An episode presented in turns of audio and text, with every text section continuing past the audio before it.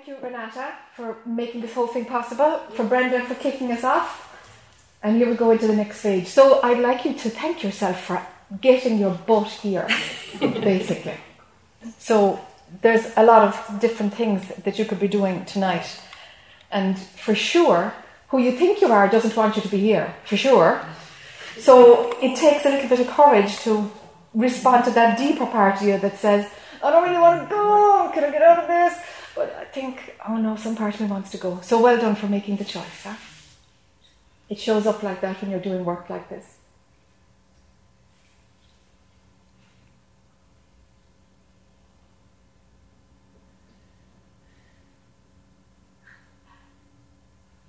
So make friends with who you think you are. You know, the person you pretend to be. See if that one is doing okay.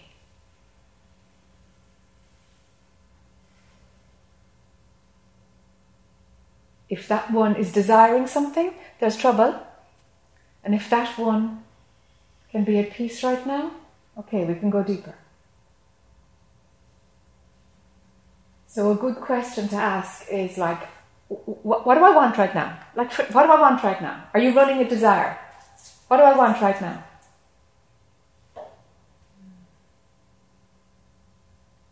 Do you really, really need that? Really?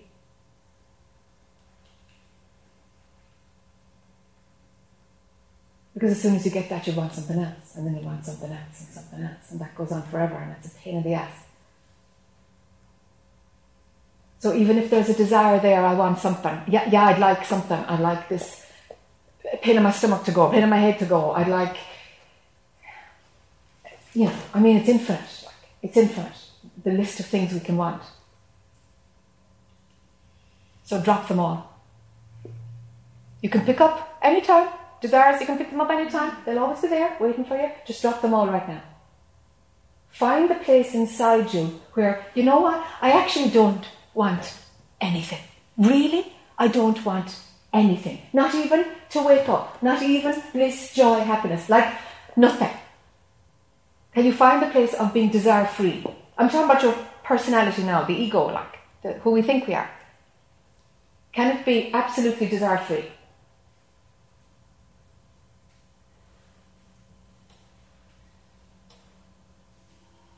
Where the person wants genuinely wants for nothing. Just for nothing, right now. Wants for nothing.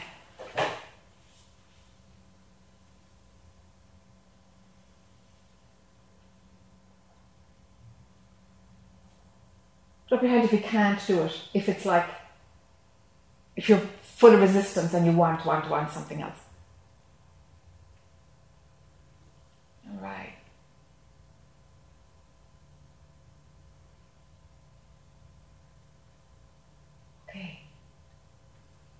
That's a good tool to have. Where you can just find the zone of where actually you don't want anything. And it's not because you're being a victim, it's not because you're playing any intellectual game. It's just like, actually, could I just drop desires right now? Because I can pick them up, but can I just drop them all now? So I genuinely go into the zone of where I don't need anything and I don't want anything. And can you be there? And how long does it last before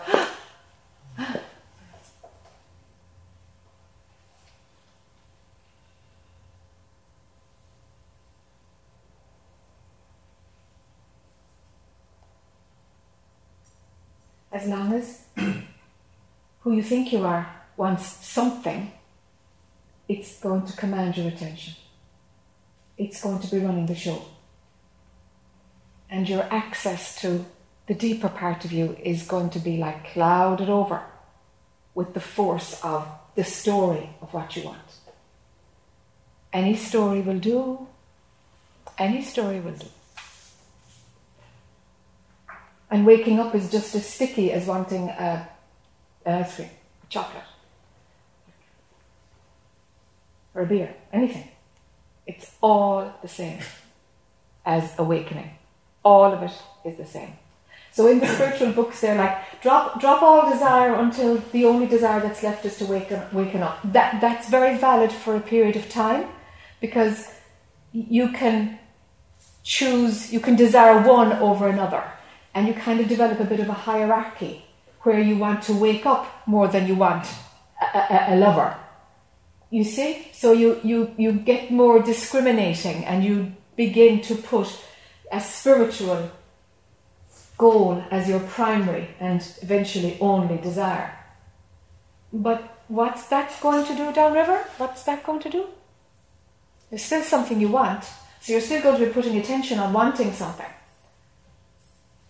You're still going to be cranking up the me, myself, I who wants to wake up.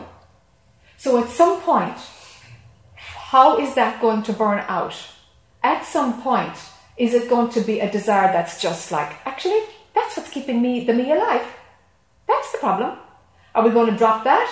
Or do you think something is going to come, an awakening experience is going to come, and the mind is going to say, okay, I've made it now, that's it. Desire satisfied, like I've had my, you know, bar of chocolate. Do you see? You see mm-hmm. the trick? It can't happen like that because it's not for the mind. It's like it's about the mind going into the place of where it really should be all along. But it does desire, so we've got this great trick in spiritual practice of like, just make it desire waking up. So it kind of weeds out the rest of the stuff, you know, just weeds out the other stuff. But it's a technique. It's a technique. So at some point, you need to have, I know, discernment to say, okay, can I drop the seeking? Can I drop the search? Can I stop looking for waking up? Do I really believe an experience is going to come? It won't. It won't. It, it, it can't come at the bidding of your mind, at the mm. bidding of thought. That's not what's going to make the truth to be seen. You know yourself when you have spiritual experiences and when you have insights, it's when you least expect it. It's like out of the blue.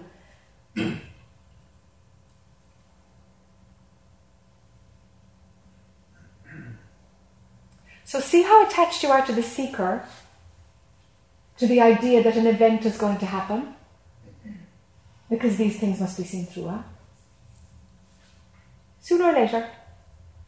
And you know, I've met a few people who've said, "Yeah, you know, I see the seeking game, and I've dropped the seeking, and the goddamn thing starts again. It starts again, and it starts again. It's like, all right. So if it has a momentum on its own, you know, give into it. It's it's going to spin out. It's what happens there is that when it cranks up, even though you know it's a trick of your mind, but it still cranks up. It still keeps going. This secret thing. When you realize some experience of searching is just what's running my life right now. That's just what's running my life. I've seen through it, through it, but it hasn't got its fix yet of searching. Just doesn't have its searching done. There's some other experience it needs to have, or there's something else it needs to do. That's one thing that happens also. That even though you've dropped the seeking, it's like, God damn it, here it goes again. Here it goes mm. again. It's cranking up again and again and again. It's like, all right. So then you've got to manage it in a different way. It's like, all right, let's give into you. Some part of me knows you're not going to find anything, that you're just going to wear yourself out. So okay, let's do it. Let's wear yourself out. It's like when you know you're, you know, you're in a bad relationship and you just can't get out. You know it's done. Do you know that feeling? Like I know it's done, but I just can't leave it yet. Or my job, I, I know I actually have to leave the job, just not yet.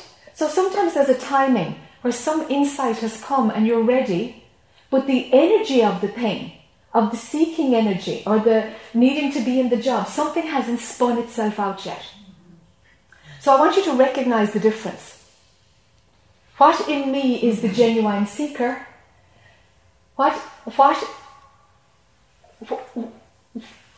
can the seeker recognize that there's nothing to be got? You're just, you're just a, a desire, like you're just kind of the culmination of desire that's left and even when you've that seen, okay, in your own story, is the seeking going to continue because its timing isn't done yet, even though you know better? That's the map of the death of the seeker. Find out where you are in it. What's going on for you? Because you are your own teacher. It is you waking up to you. It is you seeing you. There is nothing else. If you want to run it through a physical teacher or run it through scriptures or something, that's fine. That's fine. But at the end of the day, it's you. It's you waking up to yourself. That's the gig. So the more wisdom and the more tools that you can gather around how to monitor what's going on in my mind, what's going on in the deeper part of me, for you to have more wisdom. Wisdom about yourself, about how you're managing yourself, and about what's going on. What games are you playing with yourself?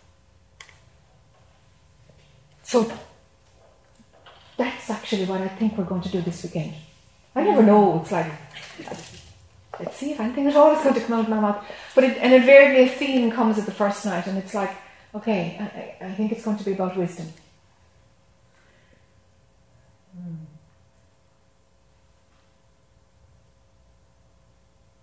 Let's, let's see if you'll be wiser at the end of it all on Sunday. Let's see. Maybe so. Let's see. So you can make that commitment to yourself, you know? Right now, it's just like, okay, the wisdom of what my mind doesn't know yet, but what I really know myself. Let's try and connect the two, huh? This is for each of you to do this inside yourself. Can I connect the deepest part of me with my intellect so that my mind can start picking up some of the gems that I already know, but they haven't turned into concepts maybe, or they haven't I haven't verbalized them. So that inner knowing to inform your mind. And it means you'll have to trust it and listen to it and follow through with it. When the deep inner knowing, that inner, the movement of, of the universe, movement of consciousness, like when truth moves, and it's not, you're not motivated by, oh, I should or I ought to, but something else is, woof, is coming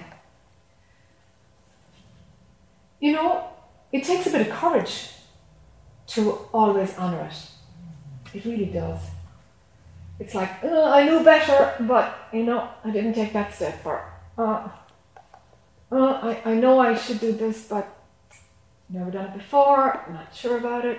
Or whatever, maybe there's no narrative at all. But I think we all know that sense of when, when you have a deeper knowing, but you shut it off because you're more familiar with how your personality operates and you're going to keep giving that the space to be your front of house show rather than could we go into the complete unknown territory and have something very deep inside speaking through me, coming out for air and coming out and being visible? And could I do that? Could I have that part of myself coming out?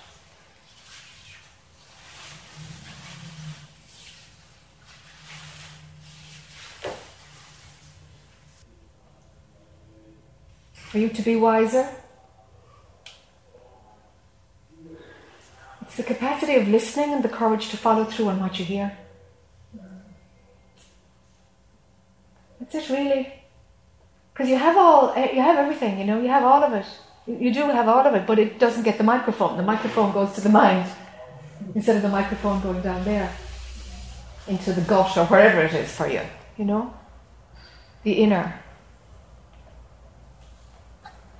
So if you think right now of like, okay, so what if I was to take direction from the deepest part of me and my mind was just to kind of step out of the way and my skills of, you know, language and doing things supported what came from my deepest inner knowing. Would that be all right? Yeah? Mm. Yes. Yes. Okay. Super. Yeah. What about just doing that from now on? Like, really, really just doing that. It's like, okay, let's just rewire, rewire inside.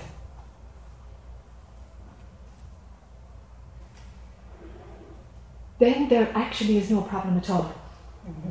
Because that's the awakened state, is that the mind isn't in charge, eclipsing your, your deeper nature. Your deeper nature is just what what comes through, and your mind, your personality, your body supports it, bows down to it. So you're in the right order.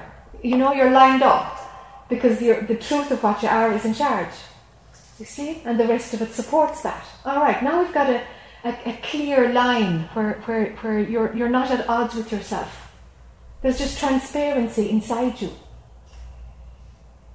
You don't have the, oh, should I, shouldn't I? It's like, hold on, wait, I wait a minute and see what comes. Hold on. And in spite of what it is, I will honour it and find the courage to honour it.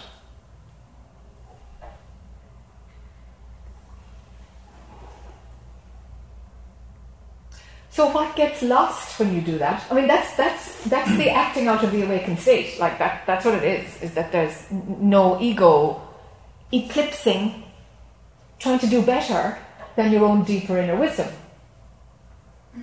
But the ego mightn't like that at all.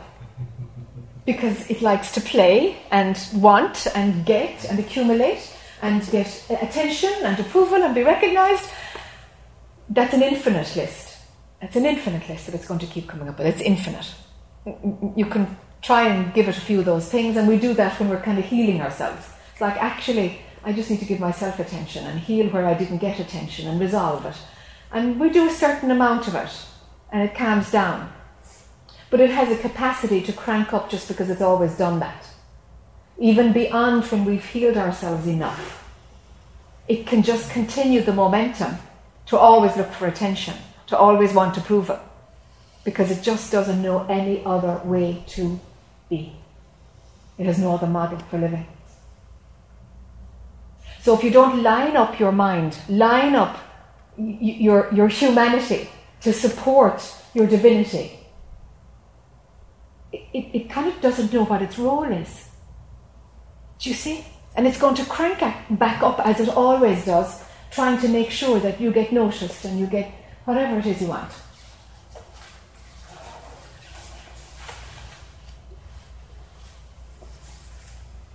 So we need to put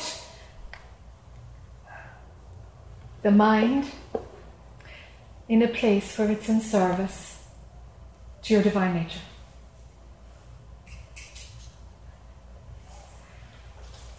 The thing is, your divine nature doesn't kind of tell you in advance, yeah, later on I'm going to decide to call so and so at nine o'clock. Your divine nature doesn't do that at all.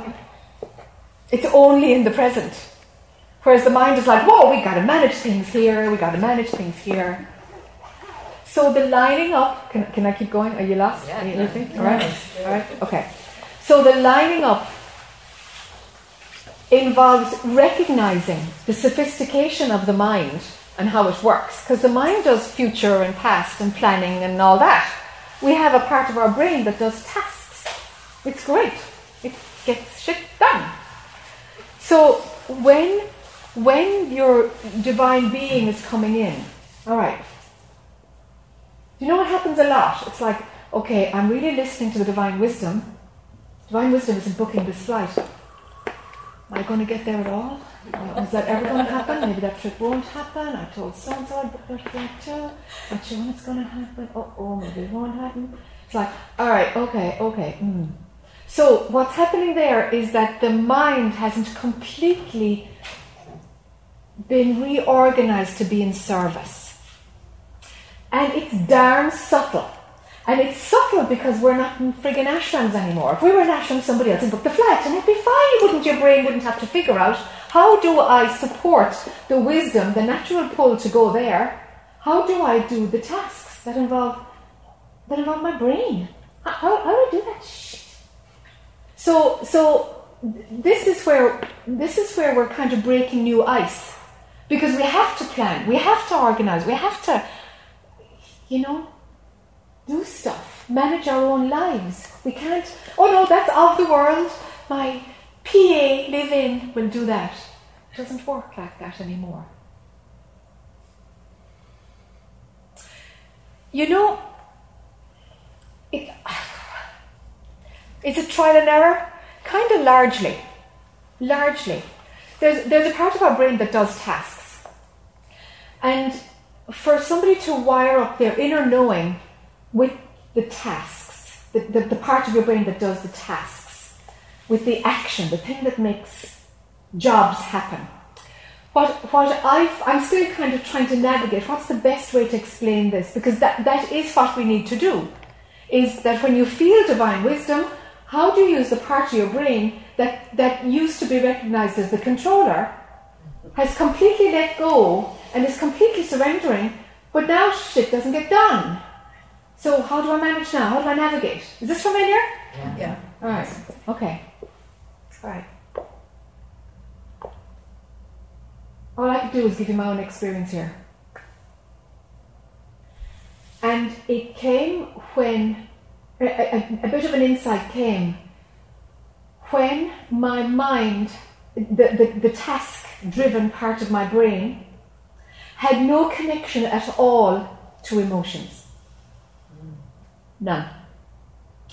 None. It's like there's a functioning part of my brain that just does the job. That just does the job. It's not shut off from emotion, but it doesn't, it's not coercive, you know, it's not in there feeling. What's it feel like? Or it doesn't feel right. And it's like, hold on, hold on, hold on. We're getting too much into the emotional, touchy feely part of it. And it doesn't feel right to do it. And it's like, okay, actually, it's not about the feeling at all. Cut, cut the emotion. Dear brain, you're there to serve. You're there to serve. If you're going to book this flight, you don't need to feel good about it. it you just need to go on googleflights.com or whatever you're going on to. Okay. Divine wisdom, a flight needs to be booked. It's like, okay, is the body moving towards it? If you bring in emotion, you're lost. You're lost. Because even though you're not running desire, you're running something that has been in bed with the ego for your whole life. You see? And this is where the, the netting, networking happens, where we get caught in trying to deliver and be proactive and do things in the world again. Why not? Make stuff happen. Why not? Inspire. Help people. Serve people. Help yourself. Serve yourself. Let, let change happen. You know, I have this dream. I have this dream, and, and I, oh, I'm sorry, that sounds like somebody else who said that nine years ago. sorry. That's familiar somewhere. Okay. anyway. Okay. You know what I would love? I would love if people who were, uh, you know, spiritually very clear made loads of money so that they could redistribute money around the planet, mm-hmm. reorganize the economy of the world. Yes. Like, mm-hmm.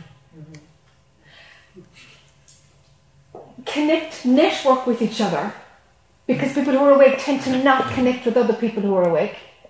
Why don't we network with each other and the power of people who are awake to meditate together?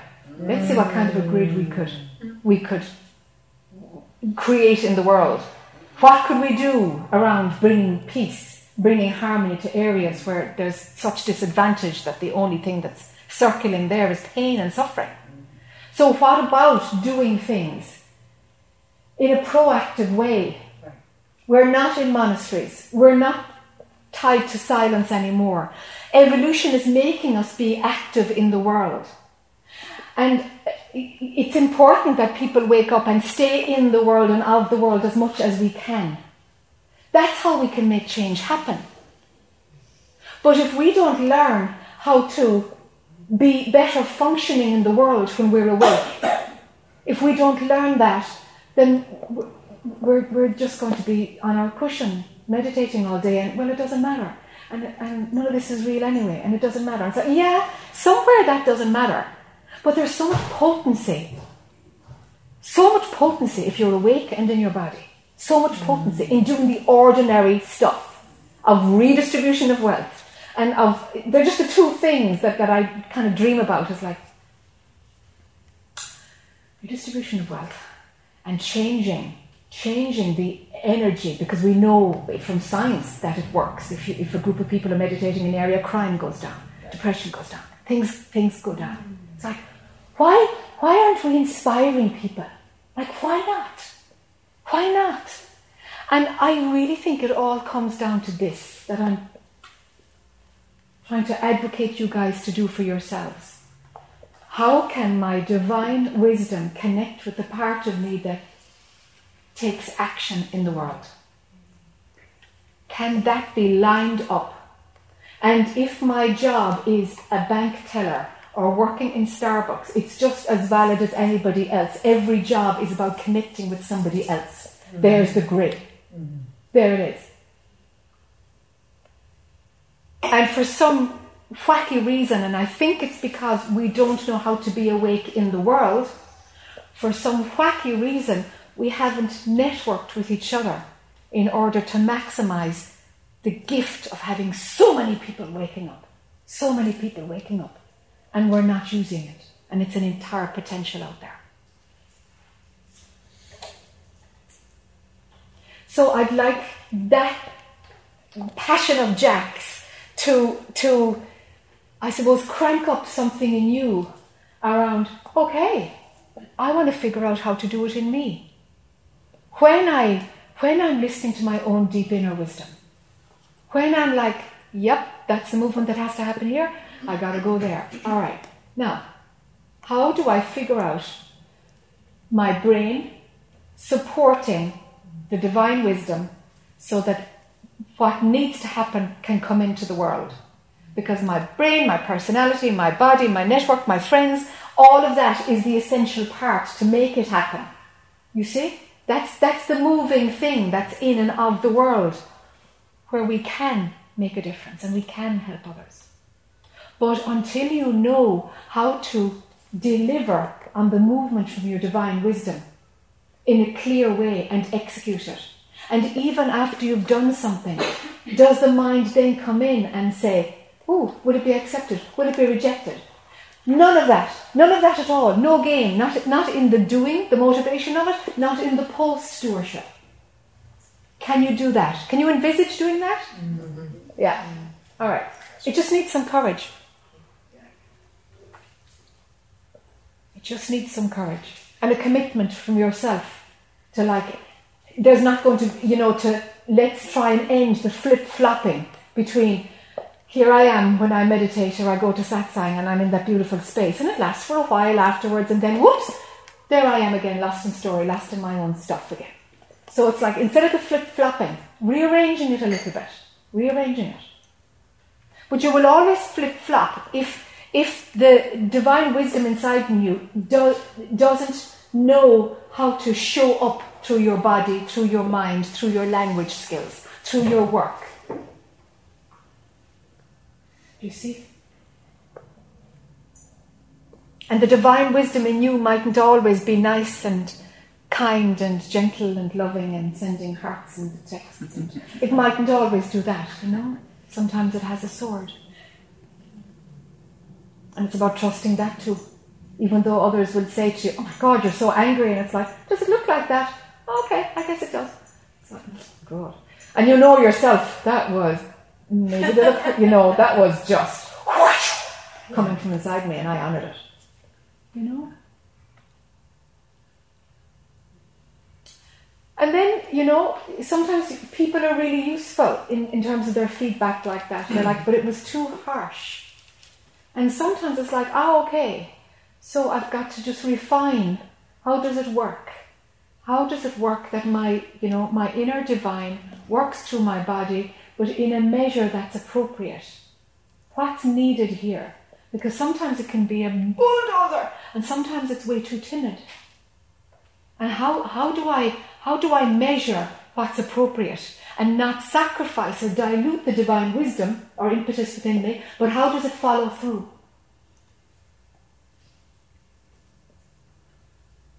I have no clue how to do that because it's trial and error.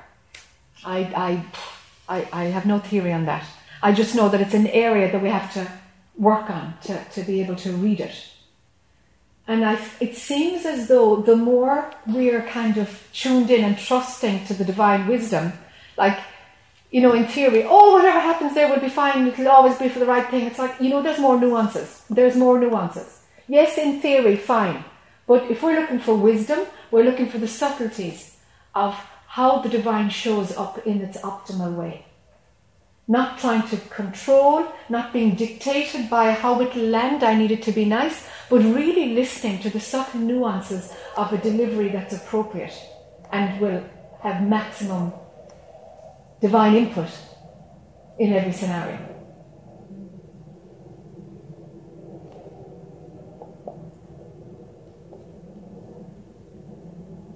Yeah. We've a lot of work to do, you know, bringing awakening into our culture, into normal jobs, doing normal lives, rearing children, minding parents, whatever it is, everything in between, you know. We've, we've a lot of refinement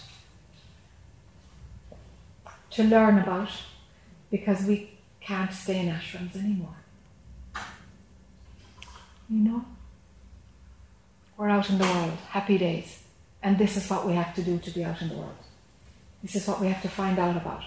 And, and write books about this and give direction to the next generation so that awakening can happen in, in a, an organic, an appropriate way within regular life.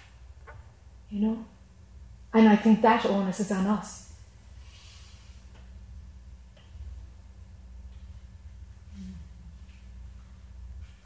Anyway, um, there's a microphone here. I seem to have dropped the, um, the, the style of having a question questionnaires chair and my own chair. I seem to have gotten rid of it altogether the last six months or so. Um, so I have a roving mic, and what we'll do is just just whoever wants to speak puts up their hand, and we just pass around the mic and and, and work as a group together.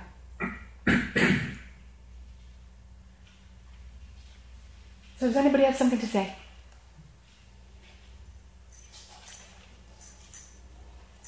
Yeah.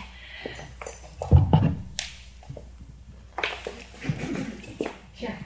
So, um, so I'm going to jump right in, I think, to the spot that you, that I thought you were speaking to me, um, which is about providing uh, value to my community in a way that the loop is completed and I'm also provided with livelihood.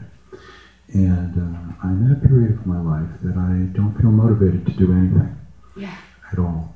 Um, as far as activities in the world or uh, doing something, uh, and I'm involved with sound, and I have dear uh, co-creators in the room here with me, and uh, we I provide sound in many situations and work with different healing modalities, and feel no uh,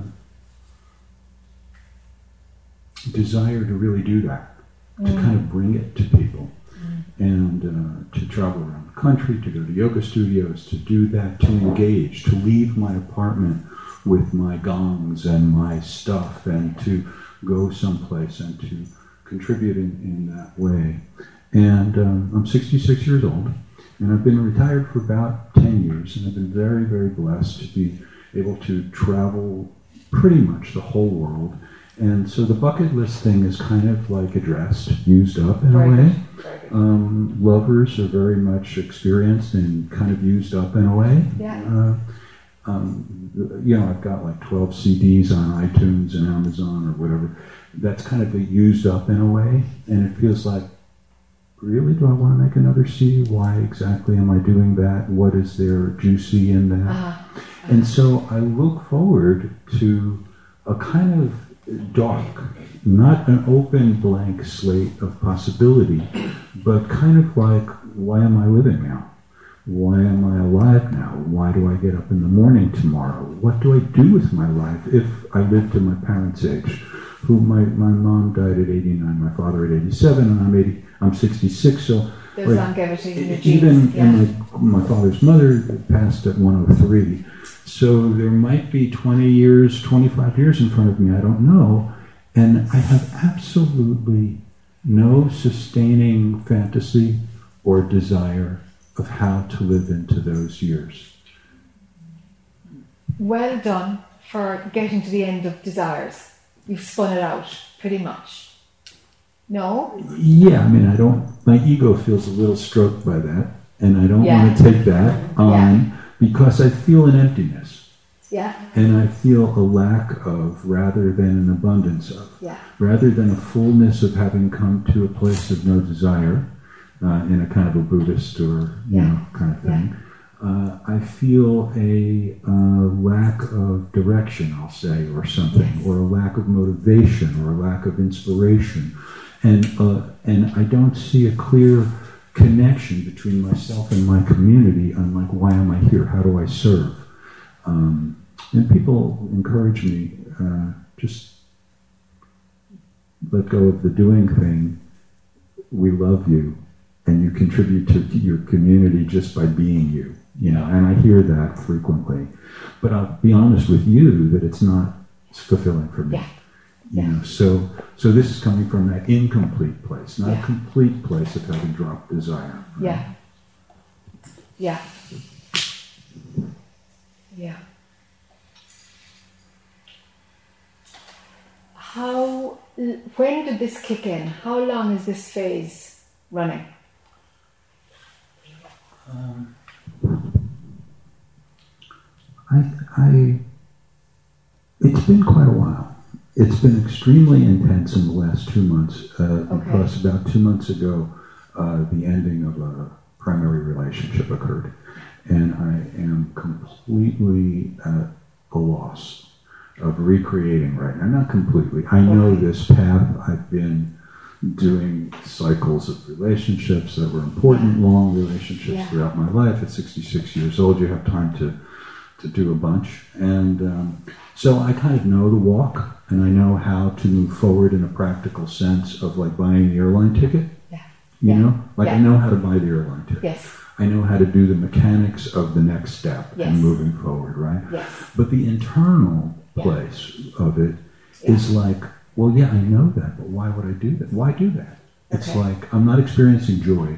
yeah, And the desire part is actually, so I'm going to dismantle what you just gave to me, but the desire part is I'm desiring my past partner on, on a minute to minute, Yeah. five minute to five minute, Okay. half hour to half hour, hourly to hourly basis, and that's got a huge grip on me, Yeah. right? yeah, um, as some sort of a, a thing that I would be a solution for me because Yeah. it provided a context or a container for me to be able to visualize meaning in my life. I Yeah. can fill this Yeah. container of my life with meaning of service to her or of creating a co uh, created vision together Yeah. or whatever. But being left to myself with Yeah. nobody to serve, I have four grandchildren and two children, and I've done that, and I was a single parent, and I raised my children on my own, and I, you know, Yeah. buried Yeah. my parents, and they both died at home, and I sat with them while they died, and I, I've been through the whole thing, you know. Yeah. But at this point, it feels like,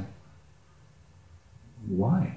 okay, Why make the effort of okay, moving forward. And and just that other little piece is that I really feel that there's something missing yeah, in me, yeah, in or, or that there's something present in me that's blocking that's blocking. Exactly Yeah. the completion of energy. It's like if I give out Yeah. to my community. Yeah. That there's no green energy, there's no, uh, and I'm okay. I'm I'm in a survivable place. Fortunately, I've been very blessed. But that, that I'm not generating income. I'm almost like a philanthropist. I give money to people all the time. Right. I give out money and support other people's projects, uh, Yeah. artistic, whatever. Yeah. You, you get the, the feel for it. I do.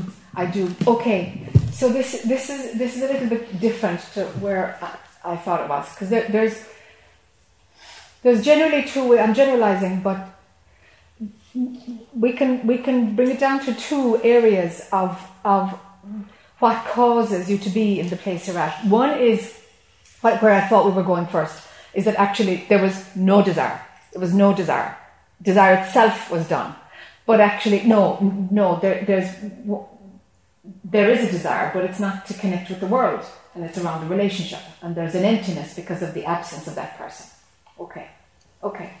So, so in a way, that's almost that kind of inability to do anything, no motiv- motivation to do anything, is your system giving you space to heal. That's what that is. That space for you to just, ah, I gotta mind myself here, I gotta mind myself here, and just grieve and get angry and do the layers that, that you know that are there in order to like, yep, that relationship is done and I get it, I get it, it ran its course. I get it. We've gotta get you to that place of where of where you're clearly able to Yeah, yeah, that's done. I'm, I'm, I'm ready to move on now. But something isn't moving on.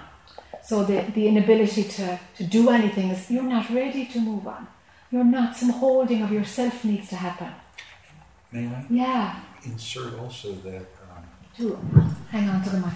yeah, just also insert that um, this was present before that relationship, and it wasn't a really long relationship. It was just very powerful. Yeah. It was about a year and a half. Yeah. But, but um, this present, this, uh, excuse me, I'm sorry, kind of predicament, Yeah. It had its seeds before the relationship. way before this relationship. Yeah. And so it's more fundamental than the relationship, although it's been, Yeah. I think we exacerbated. Yeah. you Yeah. Yeah, isn't everything really about us anyway? The outside is just a reflection. It's just like it amps up the volume of what we need to look at, you know? Okay. What was the desire before the relationship? Because right now it's like wanting her. What was the desire before she came? What did it look like then? you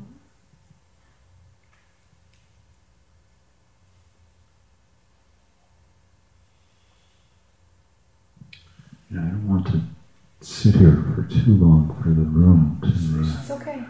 sink into that, but um, um,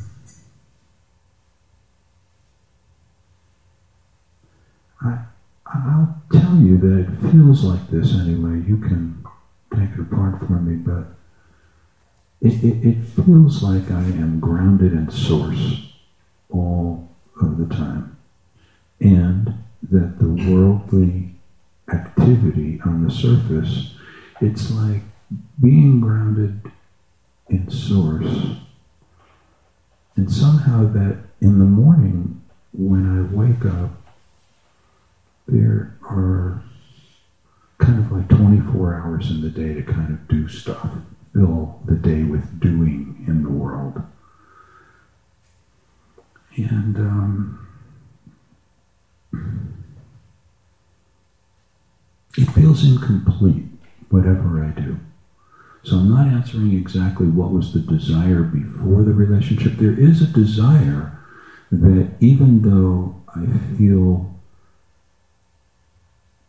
very grounded in, in, in source, that I would, part of the aspect of living in the world is partnership uh, for me. And I, I, uh, I do welcome the kind of streams of contribution that that partnership, primary partnership, brings. Um, so there was a desire to Yeah. to be well to be open to that, Yeah. But not. But even going back to the moment that it occurred, it was very spontaneous, and it was not a seeking out. It was not a picking up. It was not a like looking for, and it was even a kind of walking away from at the time. Right. It was just even a kind of like, "Oh, that's nice. I don't need this, Yeah. you know. Yeah. And I was there. I was there in that, you know. Gotcha. But I was at that time still dealing with my personal dilemma of what am I doing in the world? Okay. In the world, not in being of presence to source in that sense, but of activities on, on the, the wave part, not the deep ocean, but the, the waves of the activities in the world. And this particular piece that is really interesting to me to work with you is this thing about livelihood. Mm-hmm, mm-hmm. This thing about me constantly feeding other people's projects, giving out money, and being blocked somehow, I think, to allowing the flow of abundance to come back to mm-hmm, me. And I think that that, for me, is much more of a fundamental problem, dilemma, situation than the relationship, you know. And that if I healed that piece, that any relationship would would bring much more fulfillment, abundance, ease, you know, and all and all of that. Yeah. Yeah. Okay. So, okay, uh, th- th- there's a big map we could draw here. There's a lot of different parts, moving parts. If you're somebody who's been doing a lot more giving than receiving throughout your life, it's trying to turn. It's trying to turn for you to learn how to receive and give to yourself. And what it'd be like to receive where there's no cost and nothing due. There's no debt being run up and you're just receiving. You're just receiving. That's one area that you need to work on. Um, knowing that you're okay, genuinely okay and fine without a relationship. But sure, you work better in a relationship. I work better in a relationship. if I'm in a relationship, I know I'm just, I'm just, I'm just better. I'm just, I'm just better. You know, it just works for me. But I'm actually fine if I'm not in a relationship. And, and, and I, Yeah. is it okay? Yeah, of course. Because I'm, I'm And, and I'm doing this kind of purposefully. The, the thing about physical intimacy, Yeah. you know, Yeah. in the body, I'm in the body. It's Yeah. like it's like Madonna, right? We're spirits in the material world, Sure. or the police, or whatever that was, material girl. Um, you know, it's it's like so we live on the dimension of the animal as well, Yes. right? Yes. And in the animal, the animal really loves to cuddle up against another animal at Yes. night. And that's something that I can't do alone. And that's a dilemma. It's something I've been living with in the last few weeks, actually, really like dwelling on, Yeah. is that desire, Yeah. this desire that I have for Yeah. something outside of me, Yeah. that there is this peace. And I challenge some of my dear friends, we talk at dinner about this, you know, uh, uh, of uh, in the completeness of being, Yeah. in the completely unneeding space Yeah. of being. That, that that there are that there's things in the it's like you were saying about the, the rent has to be paid right Yeah. and that right so so there's no way for me to address kind of touch relatedness as an animal without relatedness as an animal and so there's that dilemma But, but life is random, and even though we're wired to work that way, we don't have to work that way. The mind will imagine that we have to work that way. We've got to learn how to be fine if it doesn't work that way. Do you know? We've got to have this this balance between the beingness and honoring our humanity, whereby the needs of the humanity, if life isn't fulfilling its needs, that we don't tilt into, you know, um, the world of, of, of the absence of what we believe would make us feel more whole phenomenally. We have the capacity for our humanity to be completely enriched and, you know, for there to be some rough edges and we don't get what would support our humanity. Now, your beingness is independent to both. And it, it, it, feels like there's like a, a, a bit of a tug of war around, well, how much, how much of the human stuff needs to get sorted, really, because there is a connection with source and how, how, how much of that is necessary because I am an animal, I need touch, and shouldn't I? And it's like actually find the place where authentically you know you're fine because your mind isn't going into the absence of touch. If you're going into the absence of touch, you'd suffer. You'd suffer. So the mind is is trying to kind of show you what you need to be, you know, um, I know, that would help you more in the world you know, finding a connection and service, you know, things coming back to you, You're receiving more, touch, tenderness, you know, and massage really helps too. Like there's lots of ways of, get, of getting it if a relationship isn't there. It's not the same, of course it's not the same.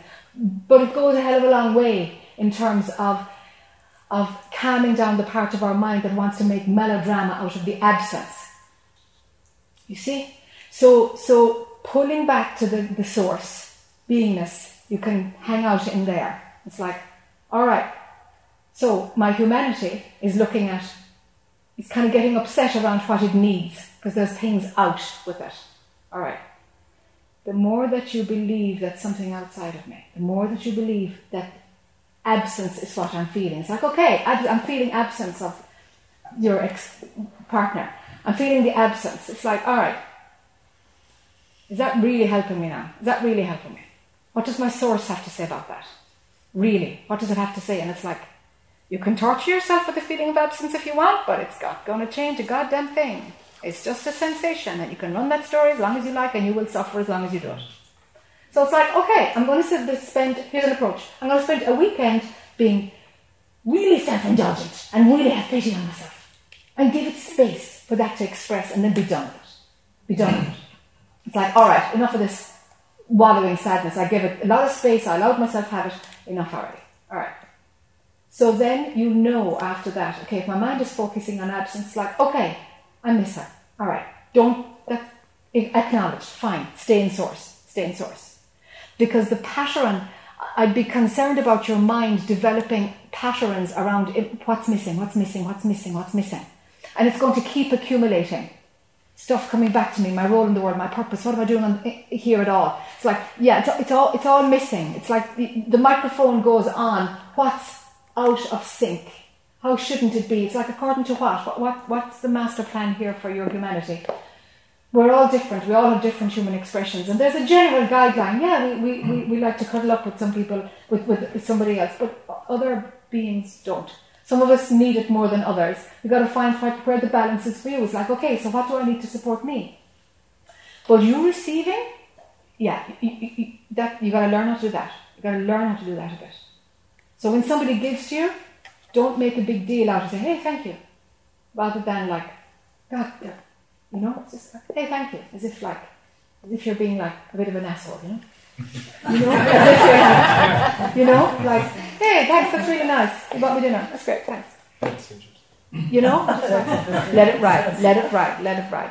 Because the impetus to give is, is the core foundation of what's underneath all of this conversation. The giving and, and not receiving. And when somebody gives to you, there's, there's a price and you're going to, you're going to reciprocate. Your mate is nodding. Is this the way he does it? yeah.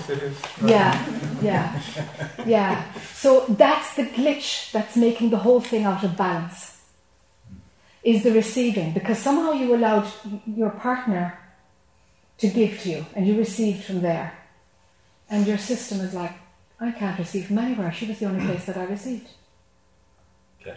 Yeah. It, it's really interesting because um, there was an imbalance of giving and receiving in that and I think that the giving, you bring this up to, you're just bringing this up spontaneously right at this moment. Yeah. But I think that the, that the, that, that, how do I even phrase this? But the giving was so rewarding to me, right? So that there was an imbalance of giving and receiving. But the giving, having a space to give into, yeah was like keeping me alive. Like sure. I, I don't really mean that, but sure. you know what I'm saying. Yeah, you yeah. know what I mean? Yeah, yeah. Like that was so vital. Uh, yeah. uh, had such vitality. Yes, but you you wired in a reward in that giving. You rewire you you wired yourself to get something from giving to her. Mm-hmm. You you had it in there, and that wiring doesn't work. That wiring doesn't Can work. So giving has to come from your wisdom. And in this scenario, the giving is coming from a kind heart and your nature and your personality and all that, but it's not from the deeper place. Why? Because it comes from a reward. Giving comes from a reward. That's not unconditional. That's the way the mind does giving. Mm-hmm. It's the way it does it. So when when I give and that's the reward I get, from the giving, it's like, yeah, but why, why don't, why is there a reward at all? Why, why where, what's your receiving capacity? Or does it have to, do you have to receive through giving in the first place? It's like the giving is the You're just giving is the receiving, the yeah. receiving. Yeah. It's like it's like giving Yeah, yeah. in itself. Yeah. It's so fulfilling. Yeah. You know. Oh, it's not working anymore. Yeah. Yeah. I mean, it's very, it's very, you know, it, it's, it, it's, it's a, it's a beautiful thing that's advocated like in religions or in good practice. You know in the we receive when we give. I know there's a there's there's something that jesus said about that isn't there? We give, we receive when we give. There's something about that you know um, which is advocated out there. But there comes a time when it's just and it's not working for you anymore. It's not working for you anymore. So receiving in and out itself just because there's kindness being shown towards you what would that be like? And your system doesn't know that well enough yet. Yeah, that's hard. So you've got to, it's going to feel darn uncomfortable, and you've got to stop the, the mind wanting to kind of pay back or get them back another time. You've got, I've got to take this, and there was no debt. There was no debt here, and it's even better if I just kind of go flippantly, "Oh, thanks, that's nice," rather than anything else. Like, let there be no. Mm, I want you to get a clean way of receiving established in your head. I want to separate your giving from your receiving. So that when you receive, you receive. And when you give, it's not tied in with the giving is going to give me a return. It's just, it's just giving because that's the movement that's inside. It's clean, clean. No emotion attached to either action. None. This is just the law of exchange, how it works in the universe. No biggies. You see? Yeah, sure. Where we're at. Took us a while to unravel that, but we got there. Isn't the mind complex, you know? There's layers and layers and layers at this stage of the game, you know? Because none of you are beginners at this. Like, if you're at an event like this, you've been doing it a while. So, so just watch how, how the subtle things and the, the things that you did that really worked for you for a while, they stop working. They stop working. And you have to find a more authentic, more transparent way. You know? Which is usually against our culture or against the norms. But, but you have to honor you and you have to know why you're doing something. And that's the only thing you have to be true to.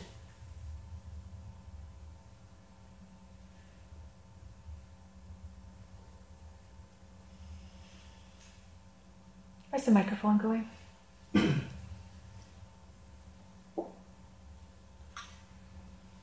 Richard? Oh, I need a cup of tea. Oh, you want a cup of tea? Do make yourself a cup of tea. Make yourself a cup of tea. Yes, Annie, want to pick it up?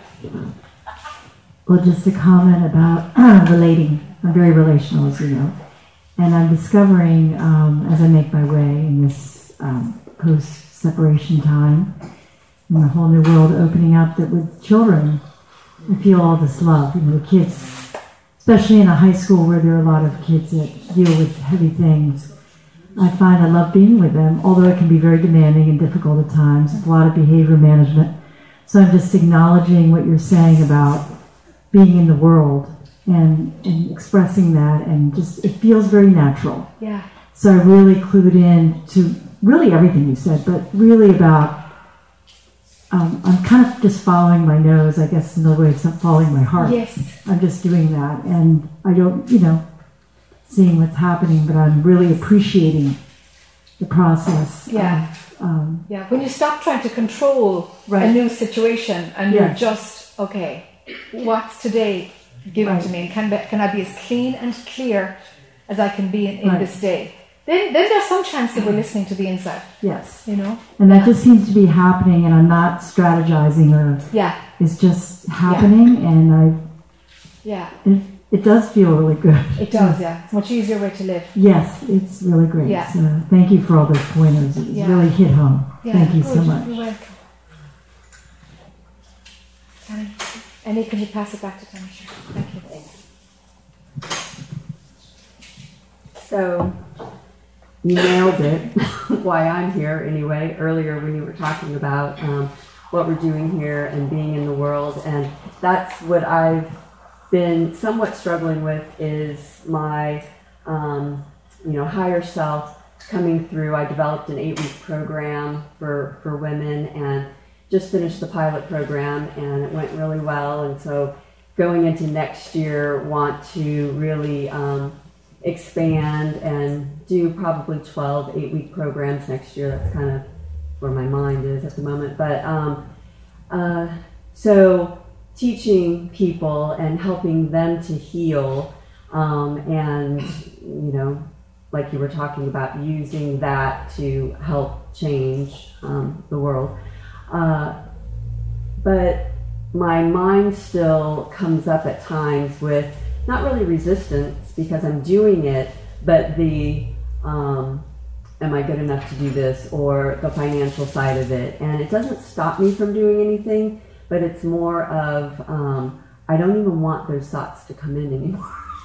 and I know that's a desire, but um, but yeah, just getting to that point of really aligning the mind with the higher self and this mission that I'm on because I know it's my destiny. I know when I'm in it, when I'm doing it, and the feedback that it's where I'm supposed to be and it's what I'm supposed to be doing. So I know though to be an effective teacher in the world, you have to clear all of your stuff. So I was hoping to get some clarity on what still needs to be cleared or maybe um, strategy on on aligning more. And what about the teacher being a student always also? Because we teach what we need to learn. Right. Do you feel that you're you, you're teaching in order for you to learn? Um, I always learn when I teach, when I coach. I mean, I'm always learning. Different but, question.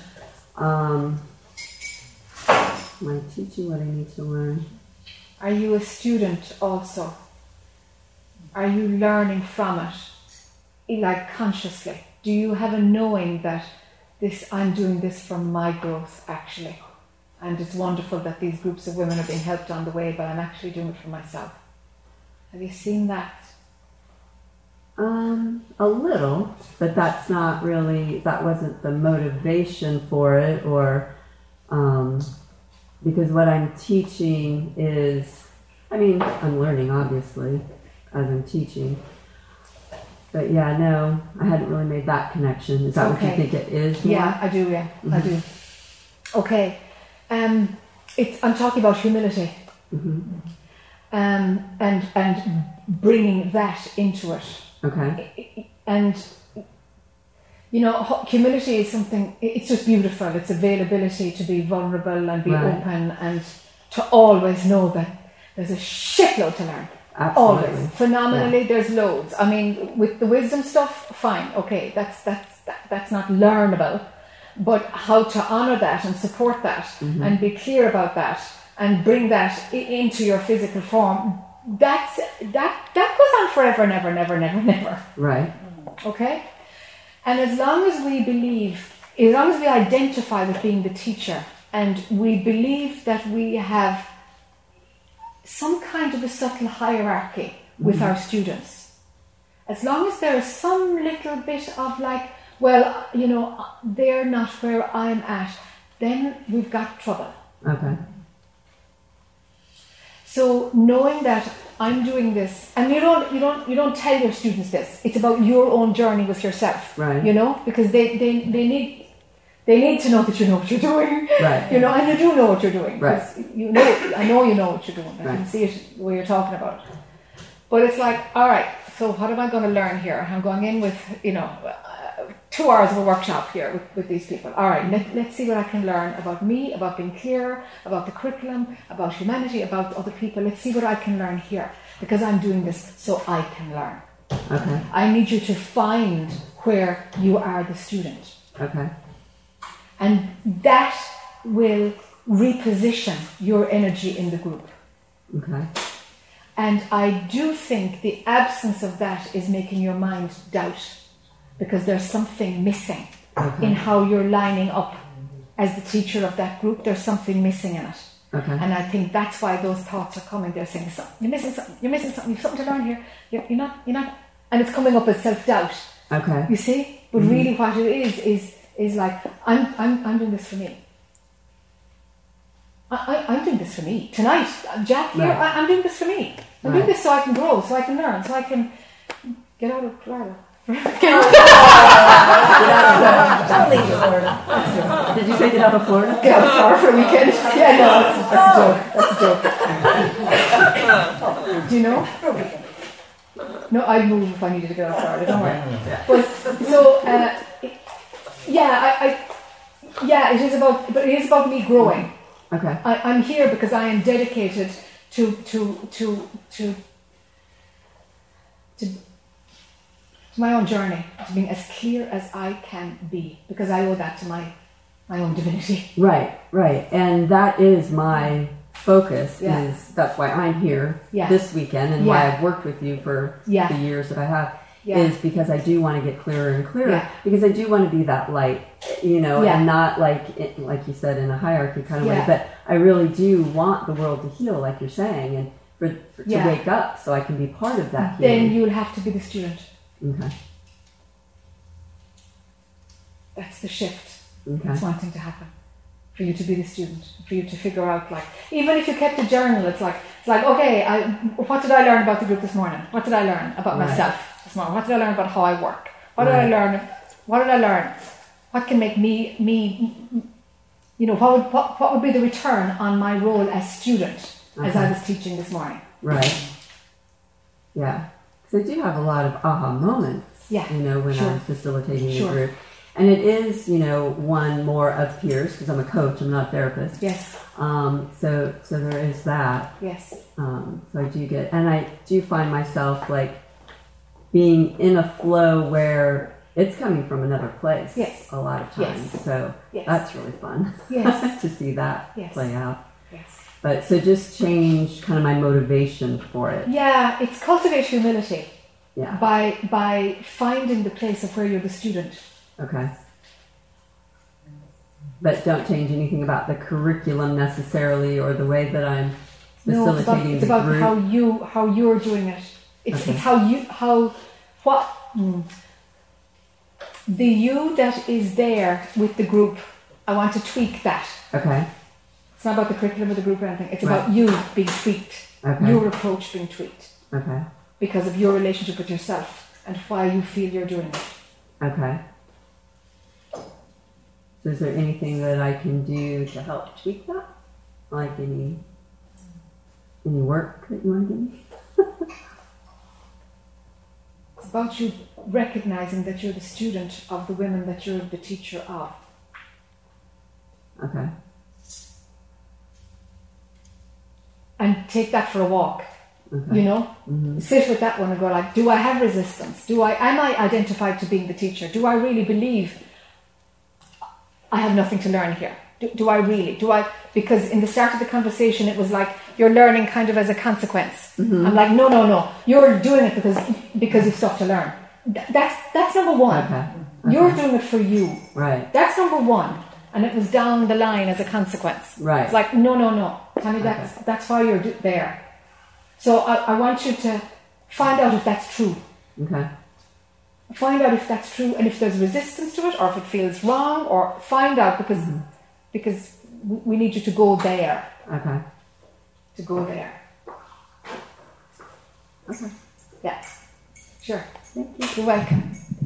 Yes. Michael Petrini. Hi. Um, so this is really against my norm, speaking up like this. Well, good for you. And I'm really, really uncomfortable. And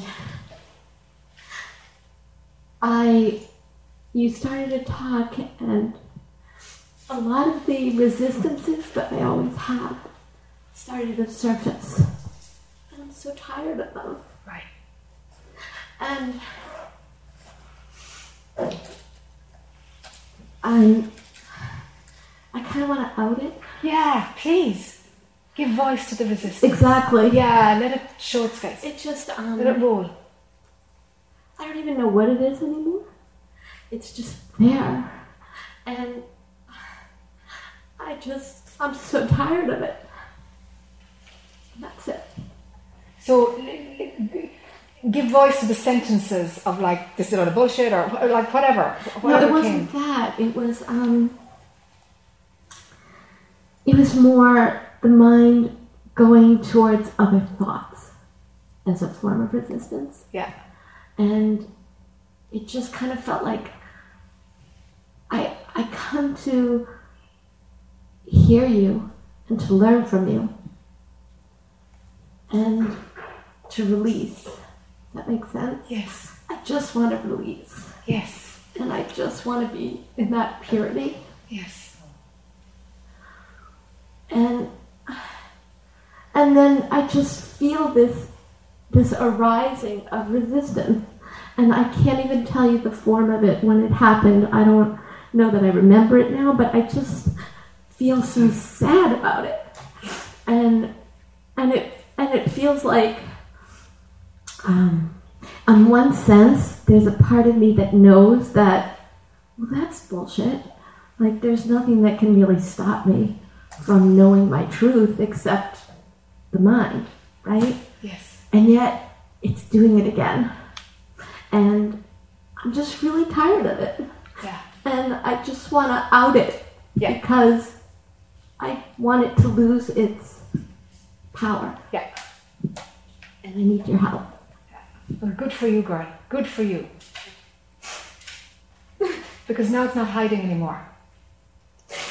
No. It's great. That's great. So right now, your inner divine wisdom is stronger than the mind because it's outing it. The mind would never out itself. Right. It doesn't want the game to be up. So right now, the flow of what you're doing is something you haven't done before, Right. right? So this is the unknown territory. Yeah. All right, let's stay with this. Good.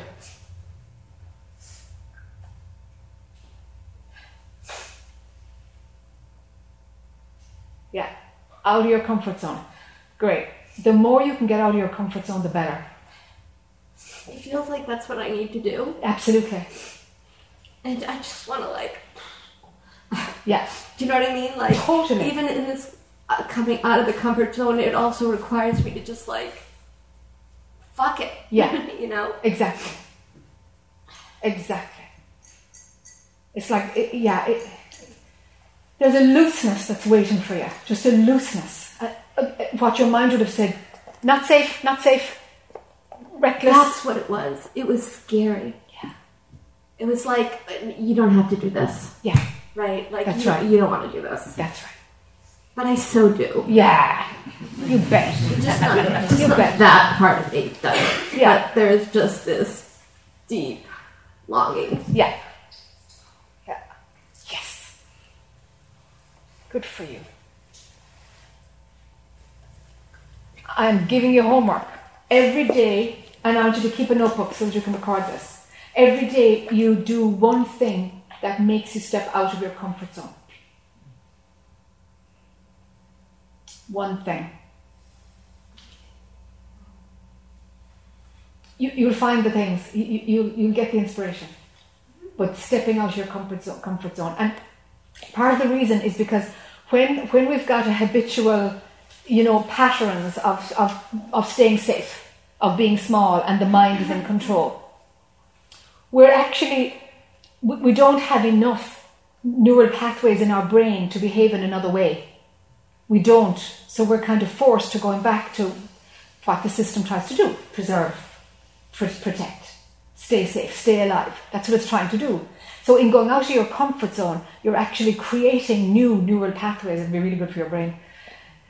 So, so I need you to, to yeah, to actually whoa, whoa, so that your your perspective on how things are and how things work will go wider and wider and wider if you've more neural pathways. You see? I don't see, but yes, I do see. Yeah, great, great. Thank you. Yeah, well done, well done. It's great.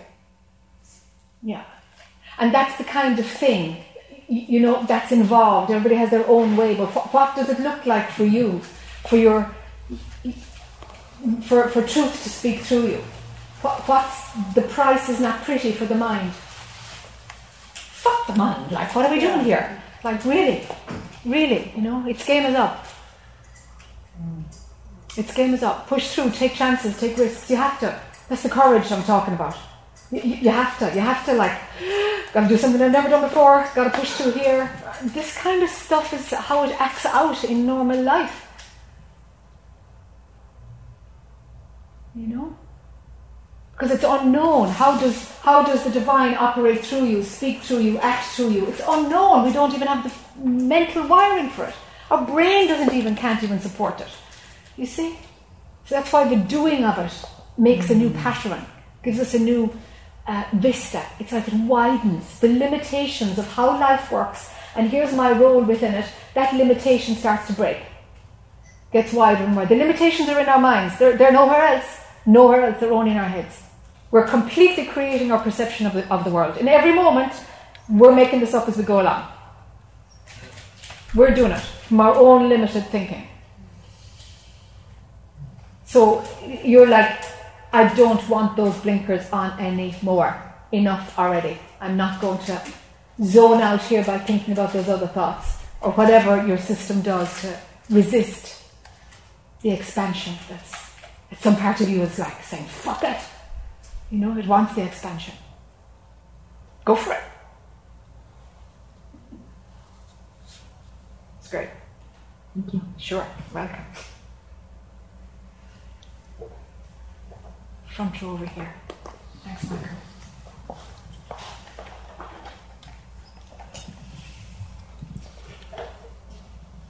These are bringing up um, one thing in particular in me. Um, my um, my medical career is winding down. Uh, I should be fully retired within a couple of years, and um, this um, I've, I've feels like an achievement. I've embraced the, some of the spaciousness and the emptiness that uh, that has come to me recently without rushing to fill it. Yay. and some really and some really nice things have emerged. Uh, just uh, mostly related to just getting to know myself and getting connected to spirit in, in new ways, Yeah. which is which is, is really fantastic. Um, there's one thing that I don't know if this is what I want to do, but I know there's a block against doing in me against doing it, uh, which I've done some in the past, which is um, I have some some skills as a healer uh, outside of medicine, in, intuitive, craniosacral, guided imagery, Mm. and I've done that from from uh, in varying amounts um, over over the years. Um, there's there's a lot. It brings up a lot in me of um, that it takes too much out of me. Uh, that I want to be received in a certain way. That I'm only that I'm only you know I think my ego is only gratified some of the time, and and or it's difficult with some with people with some people. Um, I, it, I don't know all of it, but I and, I, and as I said, I don't know if that's where I'm where I'm headed, but I do know there's a block there. So, can you leave your medical career behind totally in terms of the kudos, the credibility, all that comes with that? Yeah, I don't get much from that. I, I, I don't. Okay. I'm, I don't identify with that very much. Okay.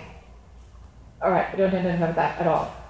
I- I I'm, I'm just saying, zero, can it be at all? much. Yes, it can be. Okay. Okay.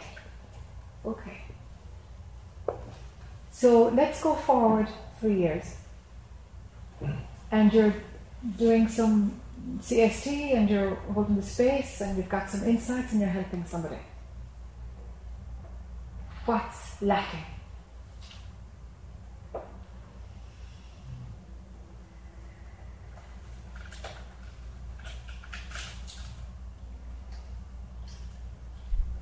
Well, the two things that come are um, that is that um, that I do it and I get into the the empathy and the intuition of it to such a degree that I'm sort of living their suffering and it drains me. Mm. It Mm. heals them, but it drains me. Mm. Not all the time, Okay. but, but enough of the time that that's discouraging. Okay. Um, and then the other one is just somebody, you know, because of who they are, just doesn't receive what I have to offer, and uh, and I want to be received as the best thing that ever happened. Yeah. yeah. Yeah. You'll just be another bloke who does a bit of healing work, does a bit of energy work. And you gotta make friends with that. So we didn't have we didn't have much of an ego with the medical, but but we've created around this healer. Maybe Mm, it's gonna bite you in the ass, you know?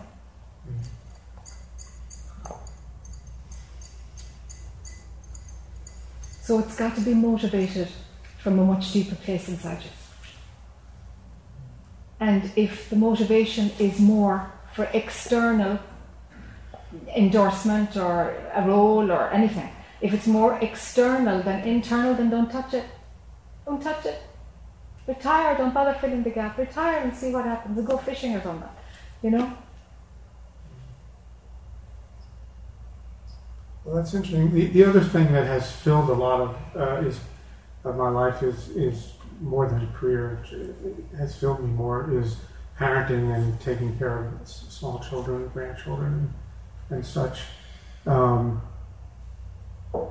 and that's that's more of a that's more of a mixed bag in that that, that the major reward is is just being in the zone with them. Yes. Um, Yes.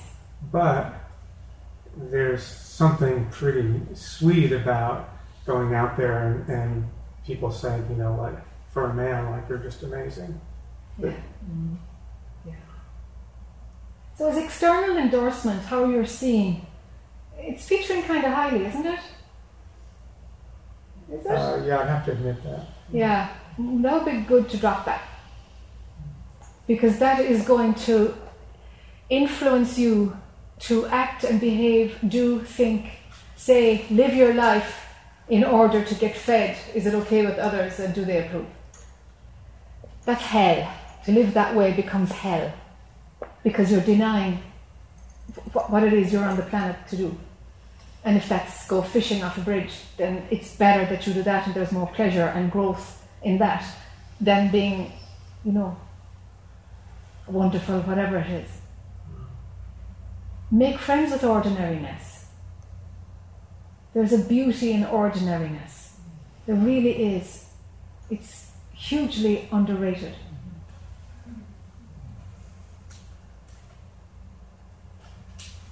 Because then, if some recognition comes, you don't need it. It's, it's nice, it's fine, but you don't need it. Because as sure as recognition comes, criticism will come. And you don't care about that either. It comes, and so what? But you can't just take the nice and not be hurt by the negative. It doesn't work. It doesn't work. Other people's opinions are just their opinions. Let them say what they want about you. There's freedom in that. And if you can taste the freedom of it, then I've then I've showed you the way to it, you know? There's a freedom in that. It's like, hey, whoever I can help, if they, you know, they'll find me. And if they're not interested in hearing it, then off they go. Give them their money back, you know? I've, I've actually, I've been tasting that recently. Good. Um, it, uh, it just seems like uh, that's not a long-term solution, but maybe it is. Um, to to um, to just be present with what arises That- without all that. That is a long term solution, short and long term. it truly is. It truly is. Not to have any projections, because where you're going, the, the, you know, the awakened state practically involves your divine essence is what's living through your form, and the rest of you is serving that. That's how it's going to roll out. So as much of that, um, I don't know, pattern or that alignment that we can set up now in your daily life, the better. The more you rock it along. Do you see? Because we're not like, oh yeah, and that's my spiritual thing, and oh that's my story, and it's like, you know, that kind of in and out. "Oh, I forgot I'm in my story, and there's my spiritual thing, and you know, it's like if we can just break that whole flip flopping, as they call it, with more of a, an authentic alignment with what's inside you. I want to address as well the, uh, the, the, the boundary thing, the energetic field where you're running other people through. The, you know, the main reason why that happens is that we're willing to sacrifice ourselves so that somebody else will get the maximum healing that we want them to have. That'll work for a while, and then you'll get sick and you won't be able to help anybody else. That's how that pans out. So just like no, there's there's a clear boundary around my own energy field, and if if it works for them, that's wonderful. All I can be is you know what what it is uh, of service or listening or intuitive or channeling or whatever your gig is, whatever your your modality. but it's not going through my system, and if their healing is less because of it, so be it. That's a healthy boundary. And if they get less, they'll actually get more. They'll actually get more. But that's about you standing in your own authority with boundaries as a healer. Mm-hmm. Yeah, that is emerging too. Yeah, good. You've got to be really strict about it. You, you do because you can you can be kind of you can be kind of loose, you know. Good. Thank you. You're welcome.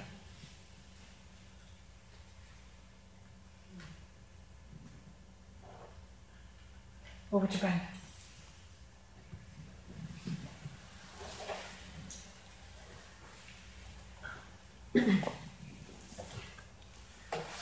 So I feel um, like for about a year and a half, I've been having a lot of energy moving through my body, and um, some of my friends have witnessed.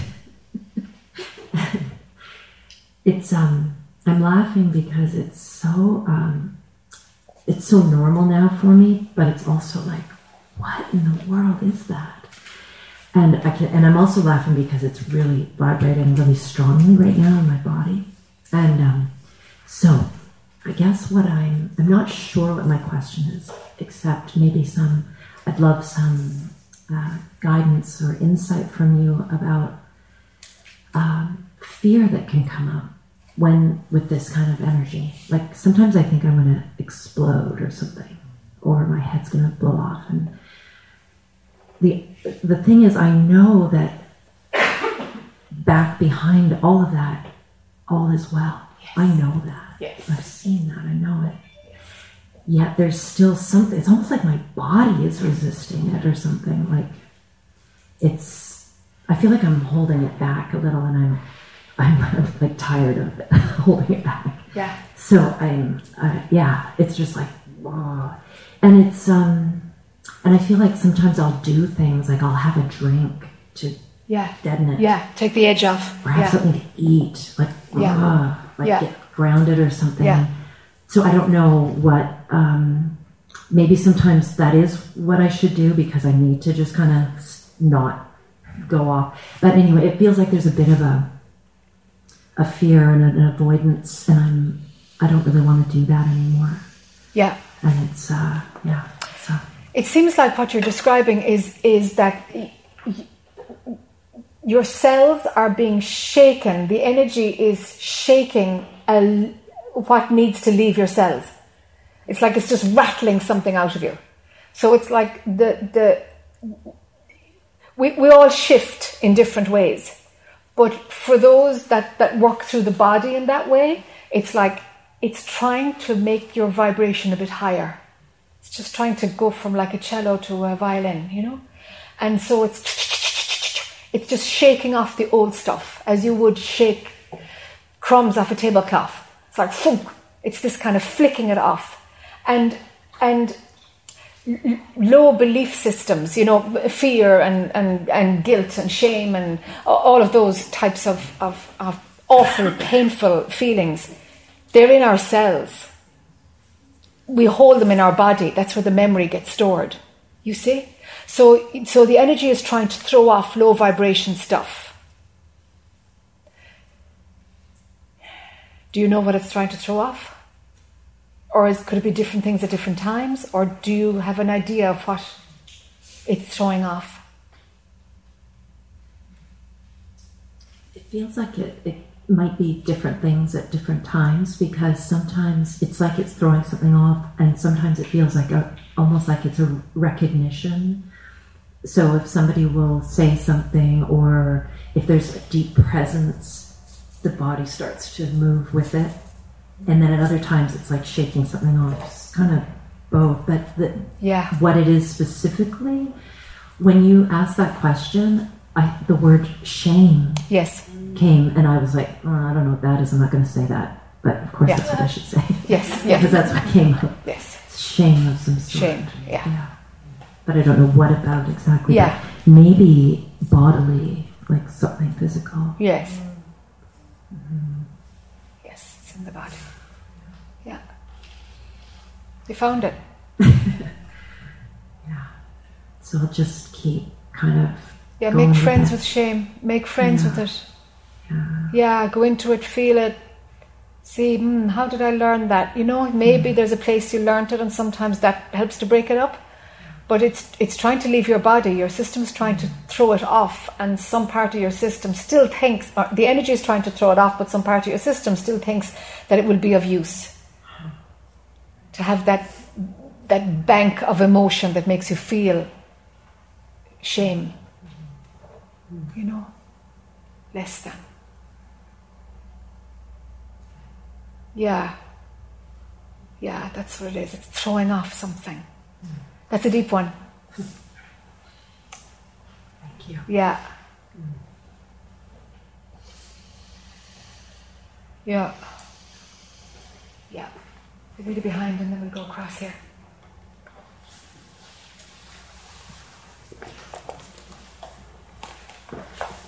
Hi.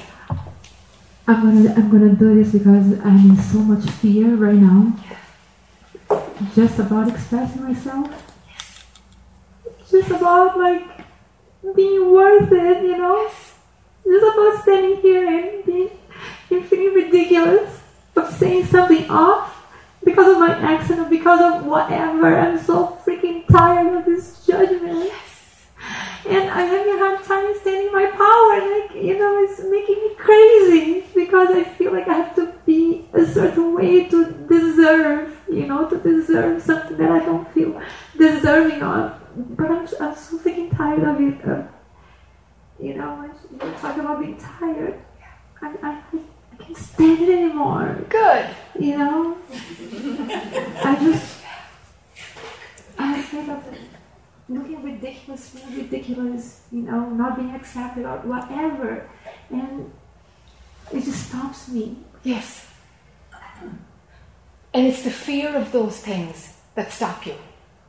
It's the idea about looking ridiculous, being rejected, saying the wrong thing. It's the idea of it stops you. You've given power to the idea. You know? Because you're doing it now. So the idea is in the past that might have been there an hour ago. That idea is gone. It's, it's not around now because you're doing it. I'm doing it because if it happens, then, you know, it's not just an idea in my head. Yes. Okay, now it happens, so it's the worst thing can happen, so then what? That's right. That's right. So now, right now, do you feel judged, ridiculous? Do you feel you're saying the wrong thing? Do you, do you feel it? feel relieved. you Yeah. know? Just like, oh, jeez. So what your mind was threatening you was bullshit. Because now you've done it, and you didn't say the wrong thing, and you're not being judged, and you're not looking ridiculous, and you're not feeling ridiculous. Do you see? None of it happened. Do you see? Yeah. None of it happened. I'm afraid of like being judged by the by doing what I do, you know, in a in a wrong way. Like I'm afraid of vanity, for example. You know, and I always like pray when I'm doing when I'm serving when I'm doing something from my heart that I'm a channel. I, I think I think I have I have a hard time honoring who I am. You know, I always have to make sure that it has nothing to do with me because you know why why is it? It's so bad. Why is it so bad? You know i want to serve spirit yes but you know i have to make sure that has nothing to do with me you know because it can be i don't know distorted you know by whatever is impure and imperfect in, in myself you know? And it feels like a like the separation you know it's just it doesn't feel good Yeah, because the distortion is the, the, the, the core idea that what you add to spirit will be not good. That's the distortion, that idea. That's the distortion. Do you see? But your, your, your, your, your approach as a woman, doing it as good as you can do, you know, not killing yourself trying to get it right, but just, hey, this is the best I can do today. right That is perfection. That's the natural order. That's all that's asked of, of the body when, and the mind when it lines up with spirit. Just be present with it and just honour it. The rest of the stuff is what makes it dense. It's like let it get simpler, much simpler. and see that what your mind is threatening is bullshit. It's bullshit. Because none of what it threatened happened. None of it. And so, so by imagining that if, if, you know, when you're doing spirit work, by imagining that if you're in the way you'll contaminate it, that's another one of those crazy ideas like you'll be judged for taking the microphone. Do, do you see? It's another one of those crazy ideas. But your divine nature needs your body and your mind to support it and to be strong and confident about that. Yeah, sure. Thank you for being so real. Thank you. Thank you. Yeah. Yeah.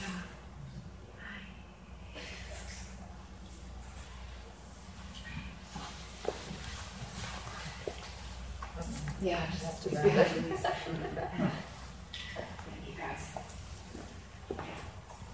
Thank you. Hi. Hi. It's so good to be here.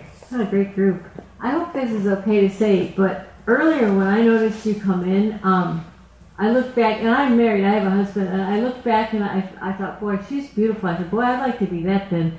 Then I realized I had an ego thought, and I was like, I gotta get back to, to stillness. so, but I just wanted to pass that along because you're very striking, and uh, it struck me. So I hope it's okay to say that.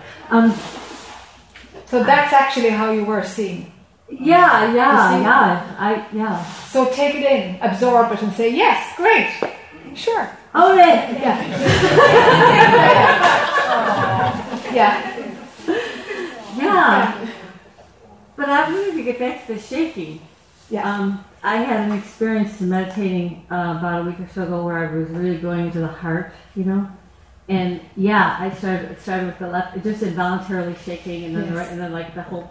And um, when I and, and then I when I could really feel myself really sinking into the heart, I just just started laughing, just like for no reason. But it wasn't like I was scattered. I mean, I still felt pretty grounded, but I just started laughing, and I don't know quite what that is, but it was fun.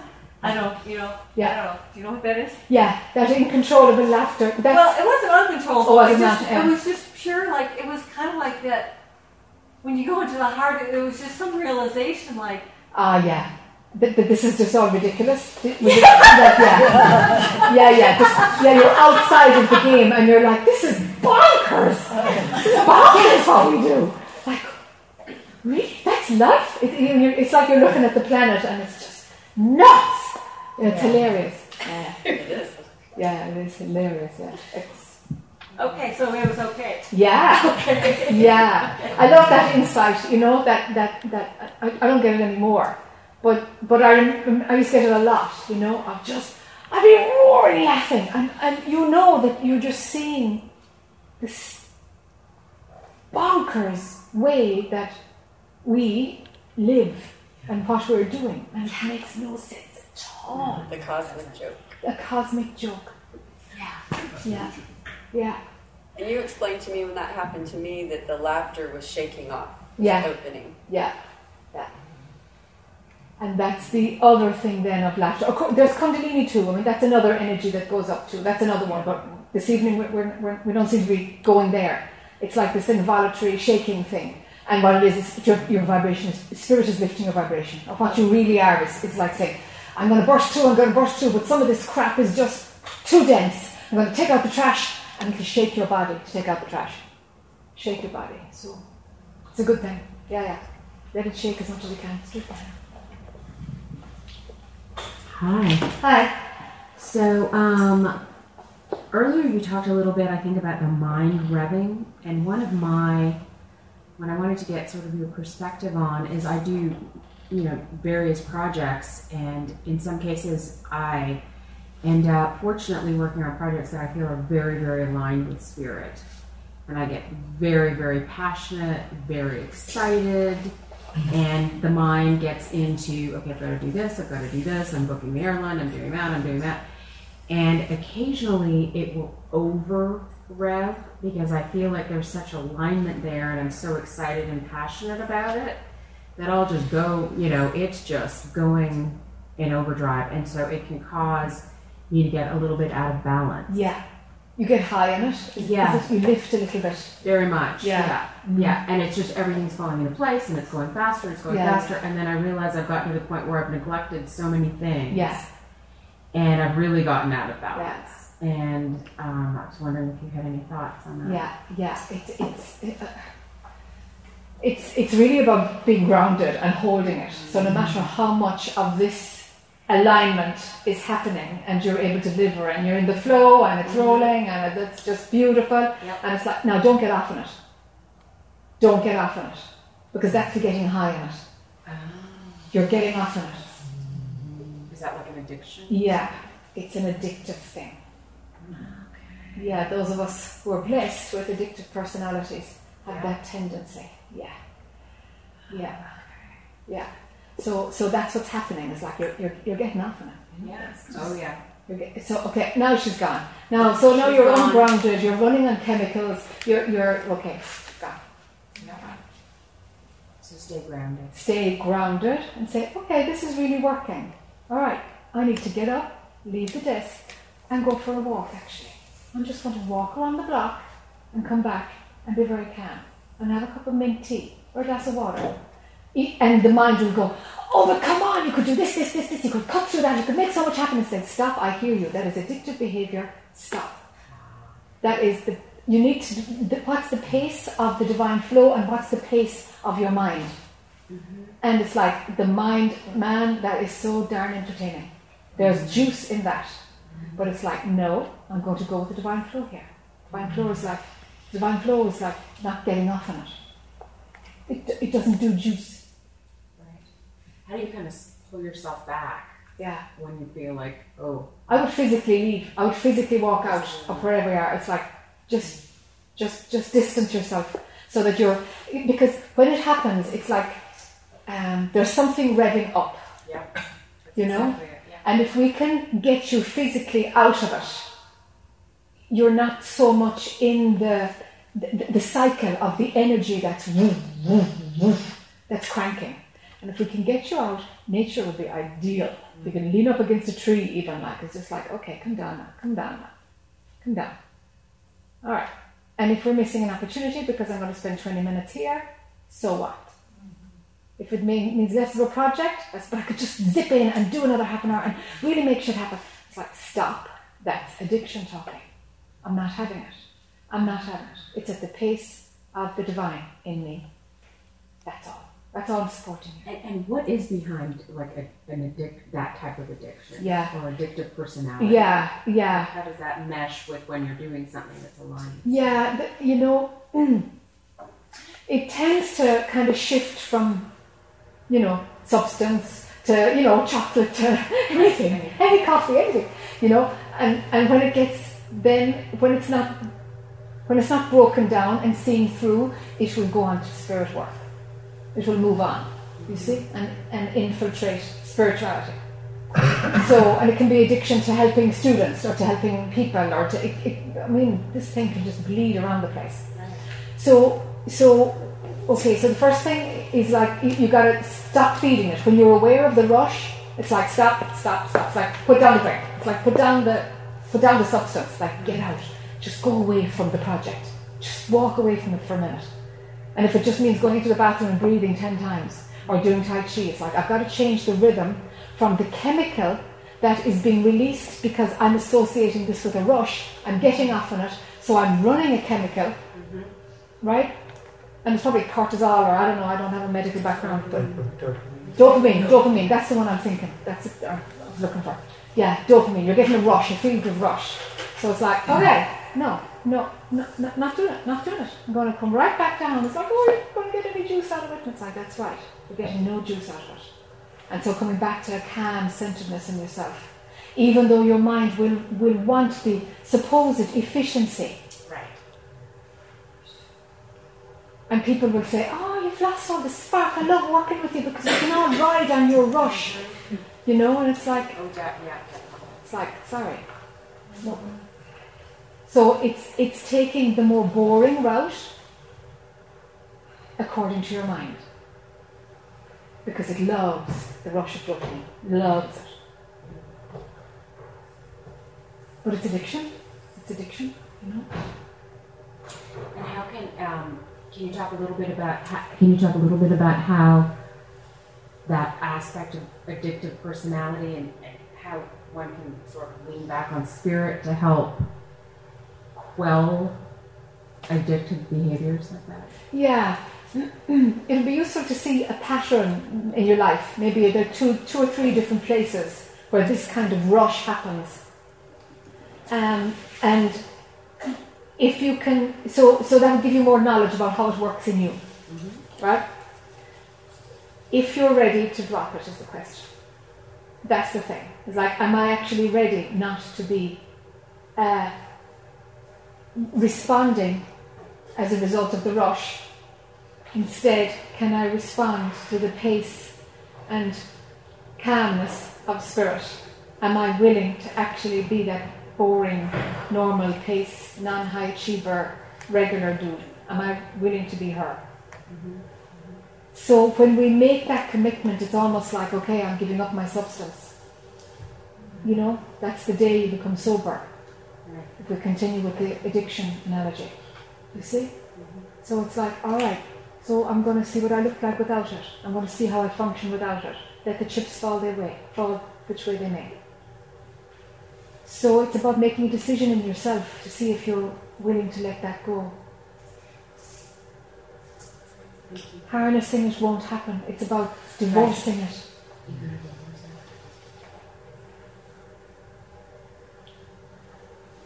If you're ready. Good. Good for you. Yeah. Okay.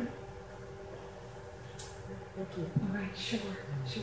Can you expand a little bit on that same theme? Expand on it? Expand in the sense of uh, how would you differentiate an addiction to something Uh. as opposed to enjoying something that, for example, expands your consciousness, Uh. it, it, it, it gets you connected to creative flow and things like that.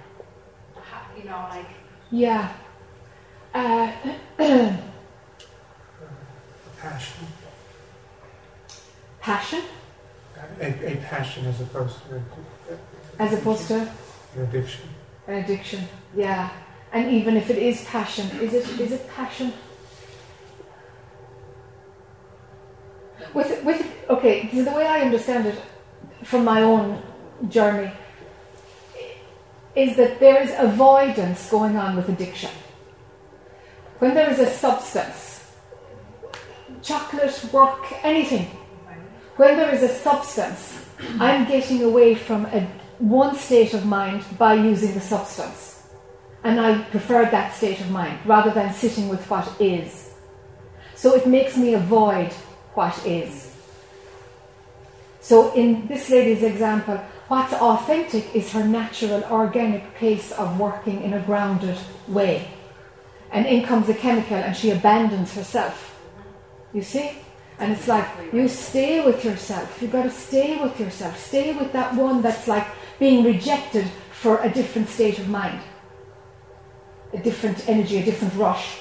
So there's avoidance in it. You see? There's avoidance. But the only thing we can grow from is staying with, with the one we're trying to avoid. Stay with that one. Because that's where the work is. Now, if if it's like, yeah, you you might feel addicted to expanding your field of consciousness or something like that, you know, it's like, do you integrate it? Do you do you do you put the woman to the side and then you do all the spiritual work and she doesn't change at all? You know, is that state sitting there so you have to flip flop again? I keep saying about talking about flip flopping. Do you have to, you know, I, I do my spiritual work and then there's myself who actually is just runs the same old stories and the same old patterns, the same old behaviors as always. So then, yeah, there's an avoidance in that. Bring the two together. Bring the two together. Yeah. We're, we're at the time. Anything else we need to talk about now? Is anybody bursting with something that wants to get shared this evening?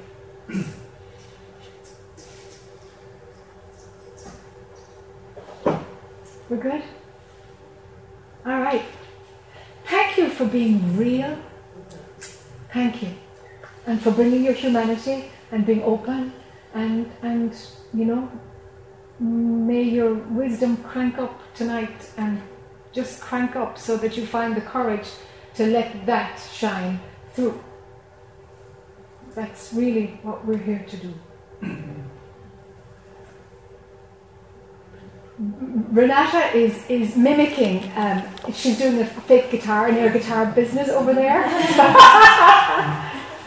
so I think she, do you wanna, do you wanna, do you wanna invite Brenda? Would you like to do one number, Brenda? What time is it? It's eight o'clock, just after. Just, Yeah, sure, if everybody would like just a we short- do one? Yeah. Yeah, just one, just to kind of close it and, and soothe a little bit. Just some music to soothe. Just to nurture yourselves. Thanks so much, Brenda. What time do we start tomorrow? Tomorrow's 10. Is it 10 tomorrow? The doors will be open at nine thirty if you want to come. Doors open at 9.30 and we're on at 10. Okay, thank you. And do we come in these doors or is there a front door? These doors are the best, or you can also come from this way. You're also, well, if you want to bring your own lunch space, um, bridge, you can use. The- The reason I'm asking is they dropped me off at the wrong place, and I just want to make Oh. sure I know where I'm going to get dropped off tomorrow, so I can point it out. So both of these doors will be open, but this is the best way to come. Okay, but there's not a door here. There's, There's one in the front. if you go up this hallway all the way down, there's Okay, because they probably dropped me off at the front door. Okay. Yeah, it's at the other side. The big long hallway is where the dropped us off. Okay. Yeah. Yeah. Um, and we go tomorrow from 10 until Five. 5? Okay. And we'll take, you know, we'll take a, a, a bit of a tea break and we'll decide how long we need for, for lunch. We just work with it organically. You know? Thanks, Brenda. So just a, a, few, a few minutes. This is a, a, a mantra which is Om Namo Bhagavate Vasudevaya. And it can be transliterated to a, a mantra to the indwelling one. So, and it, it starts a little bit of English. and we'll sing- We can sing together. I'm going to write it phonetically. I'm really sorry if anybody has uh, Oh. Sanskrit skills because I don't.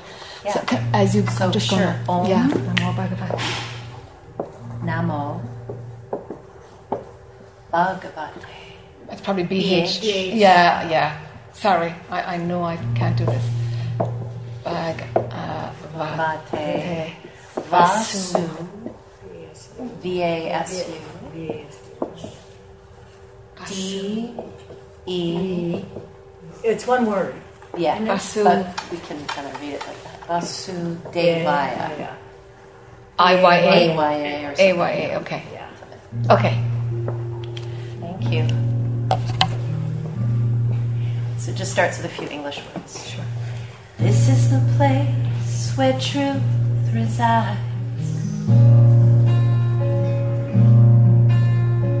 This is the place beyond my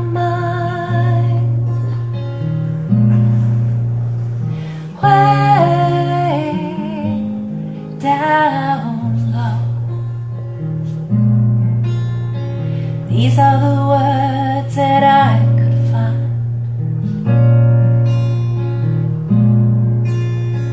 Trying to say what can't be described. Way down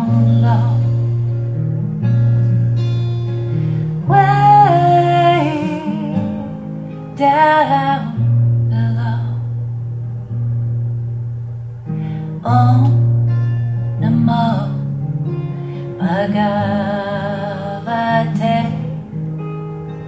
Vasudevaya.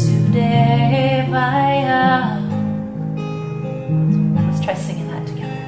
Oh, Om Namo Bhagavate Vasudevaya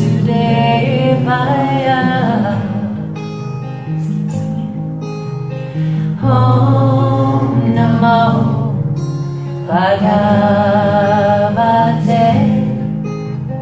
Vasudevaya.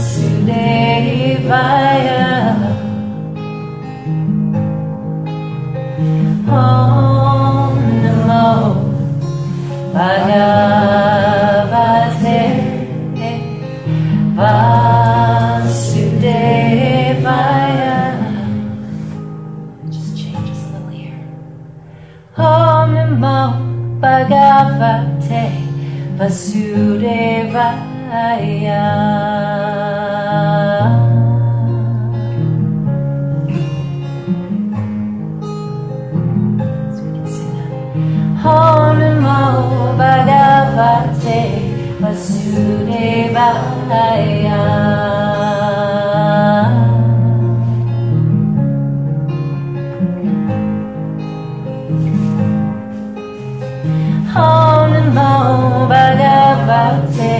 Pasune Bahaya.